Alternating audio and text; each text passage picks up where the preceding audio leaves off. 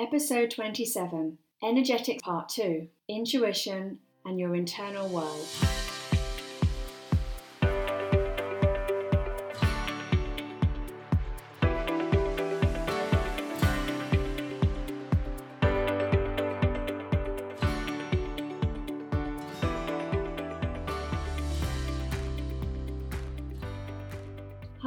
Elizabeth Hancock, and welcome to part two of my three part mini series, which is all about energetics for beginners. It started with part one last week, where we looked at emotions and feelings, because for me, this is the first step in energetics learning to manage our emotions, not let them define us, and working on your limiting beliefs is key. And this week is all about our intuition and our internal world. Energetics is all about going inwards, going inside. And we start with emotions and feelings, which people perceive to be on the outside of us, and then we start to go inwards with our intuition. But it's something that so many of us are just not listening to because we've been taught not to listen to it. And many of us don't even know it's there. However, I firmly believe that the reason why anxiety levels, depression, suicide rates are all going up is because we're just not aware of our internal world anymore. And our internal world is our energetic world. So, what is intuition? Well, no one knows 100% what intuition is, but there are quite a few theories. Some people say it's the heart speaking, others say it's the subconscious mind connecting with us and speaking to us, and others say it's the energy field or quantum field consciousness speaking to us. The energy field is the realm of thought, frequency, vibration, consciousness, and it's actually speaking to us all the time. But we can only access it, hear it, or tap into it with our internal world. And of course, these days,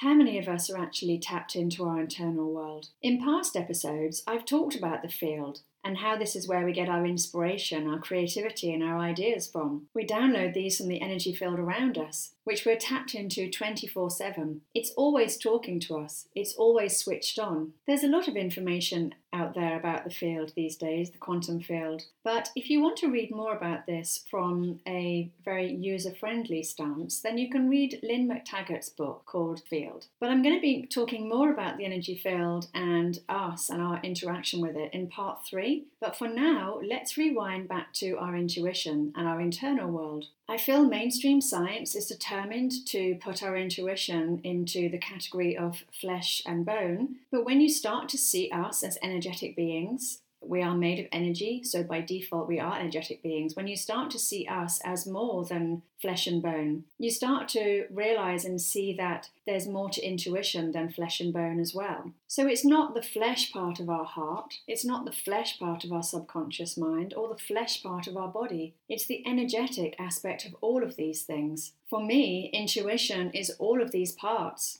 Every cell in our body has an energy field around it. So trying to place intuition as something tangible or physical is virtually impossible, which is why there's still no definitive answer on what intuition is. Yes, intuition is our subconscious mind, and you can feel this when you experience deja vu. Yes, it could be another timeline, which we are remembering, but it could also be a pattern that our mind remembers as something else. Our subconscious mind sees the world as patterns and is always looking for patterns in everything. For example, you buy a yellow car and then you start to see yellow cars everywhere. This is also how manifesting works via our reticular activating system. The more we focus on something, the more we see it, the more we bring it into reality. But there's a quantum or energetic part of this too, and this can easily be summed up in the spiritual world with the law or the laws of the universe. So I won't go I won't go into that today. Equally, intuition could be the heart speaking to us. There has been a lot of research carried out on the heart over the past two, three decades, in particular the HeartMath Institute. In that time, two great discoveries have been made. The heart has its own brain, and number two, the heart sends more messages to the mind than the mind sends to the heart. Now, I find this interesting because it really asks the question which one is in, in charge, the mind or the heart? Well, I think the fact that the heart sends more messages to the mind than the other way around means that the heart is in charge. And if the heart is in charge, then it's easy to see that the heart could be our intuition, that little voice inside us always talking to us. The thing is, is that the Western world is a culture that doesn't value or prioritize the heart.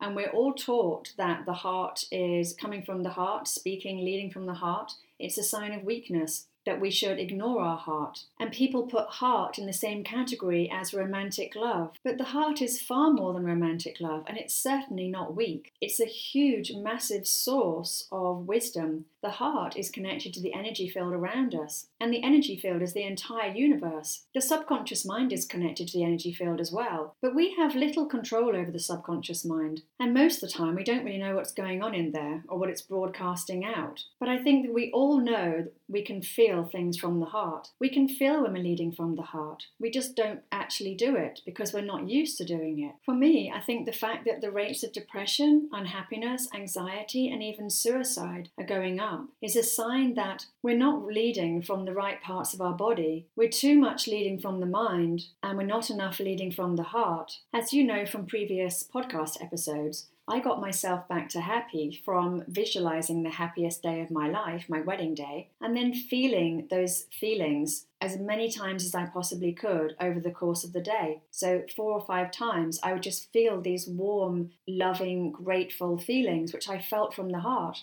And within three months, I woke up and I felt different. I no longer felt depressed. I know that I had changed myself from the inside out, but I didn't know how I'd done this. So, of course, then I went off and I started to research it, and now, as you know, I've written a book. But at the time, I really didn't understand what I had done at all. But I can now see that when we lead from the heart, this can change everything about our internal state. And when we change our internal state, we, we change our external state. Our world and the reality of the world around us has been created from our internal world. It's been created from our internal thoughts, emotions, and feelings. And yet we all think it's the other way around. We all think that it's our external circumstances that dictate our emotions and feelings and thoughts. Leading from the heart doesn't mean that you have to be a doormat or you have to work for free. It doesn't mean any of those things. We will always have to manage ourselves and manage the people around us because we're humans and humans are messy. But when we lead from the heart, we feel happier, we feel less anxious, we feel like we're in charge, we feel like we know we're doing the right thing and we feel much more confident and more clear about where we're heading and why. Which is why I do feel that our intuition is the heart speaking, but it's the heart that's attached to the energy field around it. It's the energetic heart, it's the energetic field that is attached to the energy field around us. We all have this little voice inside us, but it speaks so softly that we can't even hear it. But when we go silent, we can hear it. The problem is that there's far too much distraction to be silent. And I can see from many of my clients that going silent for them means switching on their inner critic. If you're coming at all of this from your mind, the inner critic is always going to shout louder because it's that part of your mind that's trying to get you to take less risk or keep you in your comfort zone. Listening to your heart involves being silent and switching off your mind, which is why meditation works so well, or mindfulness. And the more you practice this, the better you get at it. And as soon as you can start to hear your intuition, you can start to be guided by something that's totally, totally got your best interests at heart. The inner critic is the part of us that feeds us false stories. It's the part of us that tells us we're crap, we're not good enough, we're not doing it right, we need to be perfect, we need to pressure ourselves more. By the time you finish listening to your inner critic, you've barely got enough energy left to post a social media post, let alone put an entire marketing campaign together.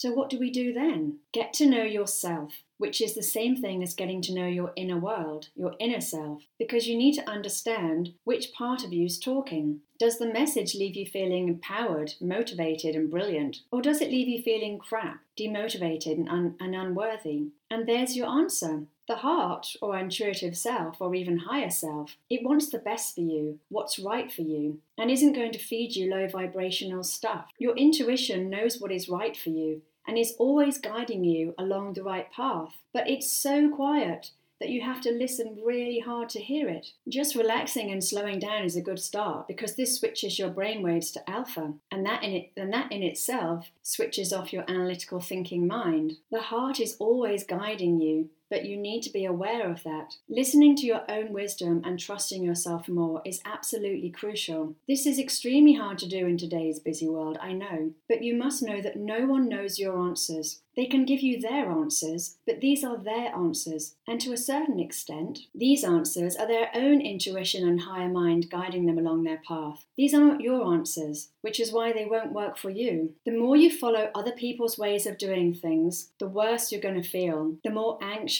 the more negative, or nervous because your intuition knows that this is not the right path for you and is trying to tell you. Emotions and feelings are messages. Hear the message and react accordingly. Then get back onto your path with meditation, self awareness, and self reflection. Drown out the external world of distractions, bright, shiny things, and tune into your internal world. This is where your answers lie. And the more you start listening to your intuition, the less anxious, nervous, and depressed you will feel. You will feel more in control of your life, more confident about where you're heading. You'll know what your next steps are because you'll feel them. You'll feel them deep inside your heart or your body, and they'll really resonate with you. You can find your answers through journaling. Because when we write, we actually, our hand links to the subconscious mind. So our thoughts and feelings, our true thoughts and feelings, come out and they pour onto the page in front of us. Using or trusting our intuition will improve your life and your business success. But it's hard to put enough emphasis on this. It really is crucial. Spend time every single day listening to yourself, even if it's just for five minutes. Just switch everything off, put your phone down, sit in silence for five to ten minutes, and start to become aware of the vastness of your internal world, which knows all of you and what is the right path for you, and then trust it. This will, this is hard to begin with, I know, but the more you do it, the better you'll get at it, and you will start to trust yourself. And trusting yourself really is key. You can't even manifest if you're not trusting yourself or trusting that things are working out in the way that they're meant to. You can't manifest if you don't know what you want.